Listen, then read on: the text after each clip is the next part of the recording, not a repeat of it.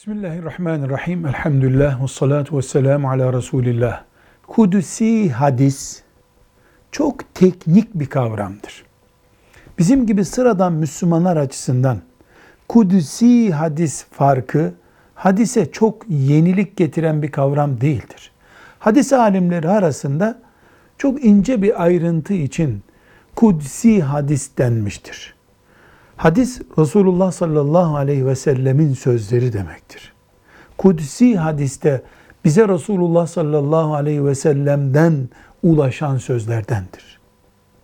İfade tarzında Allah dedi ki, buyurdu ki şeklinde bir kavram geçtiği için kudüsi hadis denmiştir.